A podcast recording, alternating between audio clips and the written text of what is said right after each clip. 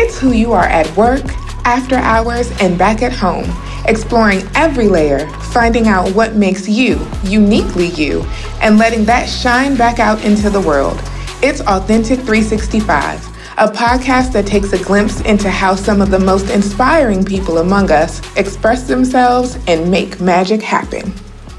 Hello, my name is Christiane Schulz, and I'm the CEO of Edelman in Germany. And I happen to be the global Gwen chair, and Gwen is our global women equality network. And our mission is to foster an environment that is both safe and conducive for women of all backgrounds to uh, enjoy equal opportunity and to grow, lead, and succeed in and beyond Edelman. And Edelman, we also foster cross network collaboration. And this month we have Pride Month, and it was a given for me to do something jointly with our Equal Network. Our Equal Network's mission is to inspire a diverse and inclusive environment that enables LGBTQIA plus employees uh, to be authentic self and drive forward the firm's business with the context of an evolving global society. And at that network, we are focused on employees, advocacy, business development, and organizational cultures.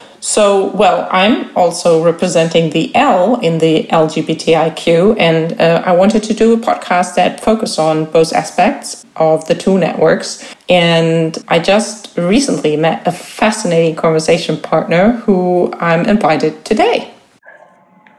So, uh, welcome, Dani D'Amico. Uh, you are partner at McKinsey and Company in New York, and thank you for being my guest today. Hi, thank you so much for having me. It would be great if you could introduce yourself to our listeners. Yes, sure. So, tell us a bit about yourself. I'm Dani. As I said, I use uh, she, her pronouns. I'm a uh, New York based partner at McKinsey. I have um, a career in consulting. I started my consulting career in London. I also happen to have started my career in consulting as a guy. I'm a transgender woman and I've only transitioned a few years ago. And so I have both perspectives that, that I bring of having lived my corporate and private life uh, as two genders. You are uh, also a big sponsor, as I understood, at McKinsey for the, the whole topic of LGBTIQ plus and uh, we both met in Berlin not so long ago, where I was invited to an inclusive leadership event from McKinsey, and I saw your presentation there, and it was amazing. I even get goosebumps now about ah, oh, talking that is so kind it. of you. And so it, it, was really touching, and it gave me and I think everybody a lot of insights. And actually, also I'm representing two networks at our company. One, the Global Women Equality Network, and on the other side, I'm also part of the LGBTIQ network. I heard something from you that I'm really curious to learn more about. So when we met, you mentioned that once you did your transition, you noticed from one day to another that you lost all your former privileges as a male. So please tell me more about this. Let me start by saying that, uh, you know, as I was saying before, I, I lived uh, my career as two genders. And so really, I, I straddle my career at two bookends. And my experience is, is really vivid every day. And so as my days as Dani accumulate, I just realized just how much my life has changed. And, uh, and so, you know, I, I do bring this un, uncommon perspective. You know, for the first part of my career, I no doubt I benefited by playing the guy role uh, from white privilege. And I vividly remember what it's like to be Daniele, who was not subject to nuanced biases on a daily basis. And now how the world interacts with me are fresh experiences. I don't have the compounding effect of smoothing those experiences, those biases, with years to date as a woman, as a trans woman. So I didn't I didn't do my teens as a woman. I didn't experience university of my early stages of my career as, as a woman. And so uh, I'd like to think, and I don't want to diminish anyone's experiences, that, that I live my days with surprise because I realized just just that I was subject to such a different standards is, is jarring. And so as I experienced my world, and I and I realized that, uh, especially initially after my transitions, my my days were filled with cold glances, with quiet hallway encounters, with with felt pronouns. I just realized just uh, um, there was a lack of recognitions of my presence or voice in the room. And so a dismissive act at times is just a burst, yet a, a steady force that I felt directed at me. I wasn't used to it. And I told myself there are reasons that I can't see, their attitude adjusts. Omissions are accidents, but I realized that it was uh, it was something more than that. I just was not used to being treated in a different way.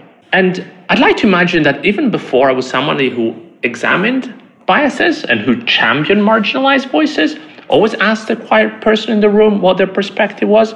I'd like to think I was, but there's one thing I did not realize was that others' unconscious biases, how they affect other people, other women, were not affecting me. And now I'm painfully aware of that. It is also unexpected in a way as I as I quickly needed to remap where I am now. And I don't know if, if these new boundaries that I've encountered are because I'm trans or because I'm a woman or both. I don't know. It just is. And and you know, but when I talk to other women about it, they definitely say, "Oh no, no, because you're a woman," and they give me that confirmation that I am subject to different standards, and and there's been a massive adjustments in uh, in in my life. Yeah, and um, actually, I think I, I, would say as well. I've heard it before. um, women actually um, getting a voice in a meeting um, that they are trying to. I once heard. I'm not sure if this was true. Uh, not at all. I once heard someone tell me that I probably need to interrupt uh, also men to get because they breathe different than women. I'm not sure if there's anything true about this. So uh, you might come across as unpolite if you interrupt to get a voice. But have you? May I just add? Have you changed your strategy of to become a voice? Are you told that, that how to make sure everybody gets a voice and to become more aware of making sure to be probably inclusive? Did you have a trick also for yourself? It's uh, it's I would say it's work in progress. Just because I'm not used to it, you know, I'm still me. And so the trick, which is also a fear, is that I just need to be that much better than everybody else, and so people will like, okay, so you bring a unique perspective from a you know from a professional perspective that my presence, whether it is my transness or me being a woman, blurs in the background, and then my voice is heard. But that's not automatic, and that's the biggest mm-hmm. adjustment is the fact that the kind of uh, authoritative voice that comes out is not there anymore and I've seen it for myself and I see it for others, is like, you know, somebody may say something, a woman may say something at a meeting and, and it gets glossed over, and then a guy says the same thing, and all of a sudden it's like, oh, wow, this is a great idea. And I say, well, hang on a minute, that person just said that is, uh, it happens all the time. And I think uh, the strategy for me as a partner, as a leader in my firm, is to make sure that when I'm in a meeting, I try and orchestrate it in a way that I do give voice to others, to everybody's that that uh, that may have something good to say. And uh, because to me, there's a huge realization that the loudest voices don't always have the best perspective. And you know, it's the quiet, yeah, it's the quiet listeners that kind of digest everything and then have got terrific perspective. And so, you know, normal dynamics just miss out so much of that. That's true. So you just touched something about also your role currently. So becoming a partner at McKinsey Company, I think it's an outstanding achievement, and I assume really for everybody, right? I mean, I think so. And can you tell us a bit about your career journey as a transgender woman? Uh, what was it like for you? And maybe also you could tell us, were there any allies that played a special role, or what was it like? So I don't know if I play to a specific narrative because a lot of people say, I'm too junior to be me, to be authentic in the workplace. To a certain extent, I play that because I transitioned after becoming a partner. And I was not at McKinsey, I was at a different firm before that. But it's a combination of things that I did not, I was so in my personal life, so deeply closeted that I just did not have the strength to come out as me. I thought that you know, it was way too much out of left field to be able to be you and me being me meant being a woman or, you know, a trans woman in the workplace that I thought it would be too much of a great hit to my career. And, you know, like I knew I would fall. I just did not know how far down I would fall by coming out. And that, not knowing how far I would fall, was too much of a risk for me to come out until the cracks started to show in my life, my personal life, my professional life, that I couldn't do it anymore. In a way, I was felt forced to come out by just by my own head, which is which meant that at that stage there was no calculation. I had to be all in, and whatever happens, happens. Yes. Before that, it was a lot of calculation about how to keep this feeling at bay. And because at the end of the day, I've been in my career for like 20 years or so, I've learned very clearly that the only way to be successful is to just, you know, you do you, you do your job and you do it well, but you don't step out of your lane. And you bring your work person to work and, and you conform to a certain standards. And for me, that standard was a male role model that, you know, I was being an actor at playing that and because it, it yeah. wasn't me i was like grabbing role models along the way. And maybe they were i don't know where they were on the spectrum of male role models but i needed to emulate others behaviors. And so i came out when i was senior. I came to mckinsey as a trans woman which was which felt really good and i'll get to that in a second but i want to also address the part about the ally.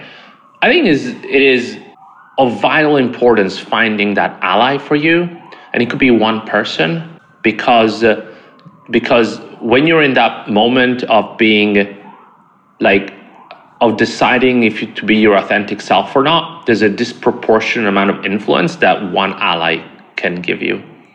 Because that is the acceptance of being you. And i did find my ally.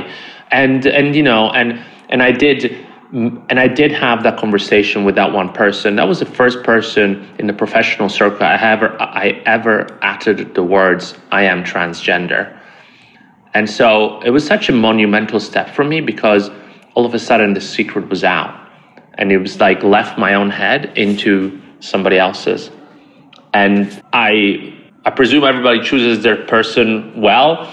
For me, was a massive smile and a big hug and this is and gave me such strength and power and energy to to keep going. The other part is uh, i did come out at a prior firm and i transitioned work there and then i moved to mckinsey. So for me becoming being elected as an external hire at mckinsey as a partner was a big deal. You know the interview process is really rigorous. Uh, many many yeah. many interviews later i was delighted to become a partner at a place like mckinsey on my own merit, regardless of my gender identity or expression. And that felt that felt incredible to me. There's, there's no doubt that it did, and it gave me a lot of strength. Yeah. But and also now is giving me a lot of strength to be, you know, like if I can become a partner at McKinsey or a senior executive as me, that means that a lot of my fellow trans and non-binary folks can as yeah. well. So true. And it's so great that you talk about it because I just learned, I guess, myself in the last year how important people like you are as role models for others, especially for the younger generation. If they see there is someone uh, in the corporate world, they can believe it's possible for them as well. So I think it's so important to be visible in general if you are part of this community or maybe even on anything else. If, other people can see you, hear you, they believe it's possible for them as well. And therefore, I think it's really awesome that you share all this. In, in the last part of our conversation, I would like to unpack a topic you mentioned to me when we met in Berlin. You also said that sometimes you suffer from imposter syndrome. I am responsible for our Global Women Equality Network. I hear a lot of this. Could you tell me a bit about it, what it means for you and how you deal with it? This is uh, it's a big topic for me. I think the strength and power of speaking to fellow women has been very very important for me because and this is you know part of being transgender is the fact that there's always the feeling of when you're in a room it could be any room it could be a professional room a personal room sitting in the subway like whichever room in life you want to be in there's always a question am i woman enough am I bringing myself? And it could be, and the reasons for this could be a million different reasons. There's a million different shades of what that means in that specific moment. It could be a physical appearance. It could be a, I was, as I mentioned before, you know, I haven't been through my life as a woman. I don't have the compounding effect. I didn't give birth to my kids. So it could be like there's a, there's, there's a myriad of shades of am I woman enough, which really it's hard to live with that on a day-to-day basis because you know at times you keep it at bay but at times it takes over And uh, to be with fellow women in a professional, personal environment, uh, um, it can be tasking. And I think what, to me, my own personal evolution has been twofold. One is uh, the the obvious one, which is uh, by me being vulnerable and sharing my feelings with other women, other women share their own feelings about their experiences like that. And so it's very much is anything that I would say, you know, about the is it physical, is it mental, is it any of those shades? Mm. I get the feedback back in return, which is it's the same thing.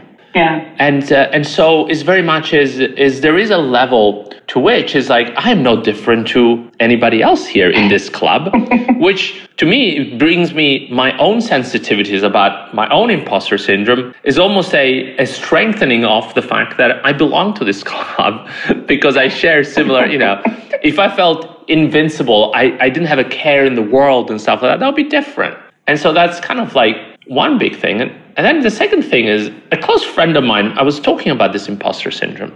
I, was speaking to her about going to a woman event in one of my large clients. They had a woman networking event. that had invited me. And, and I did feel, I did feel strong imposter syndrome that when I was talking to her about it. And, and she challenged me and she said, hang on a minute. Do you have more imposter syndrome now or back then? And it was a fascinating question because then it really got me thinking. I went home and I was reflecting a lot about also my level of imposter syndrome that I had before. And I just realized just, you know, I was so used to being in my own skin, but also being deeply uncomfortable in being that in that skin. That was, you know, as I mentioned before, it was that I, I was playing somebody else because I had a chronic imposter syndrome of some of somewhere that I really didn't belong.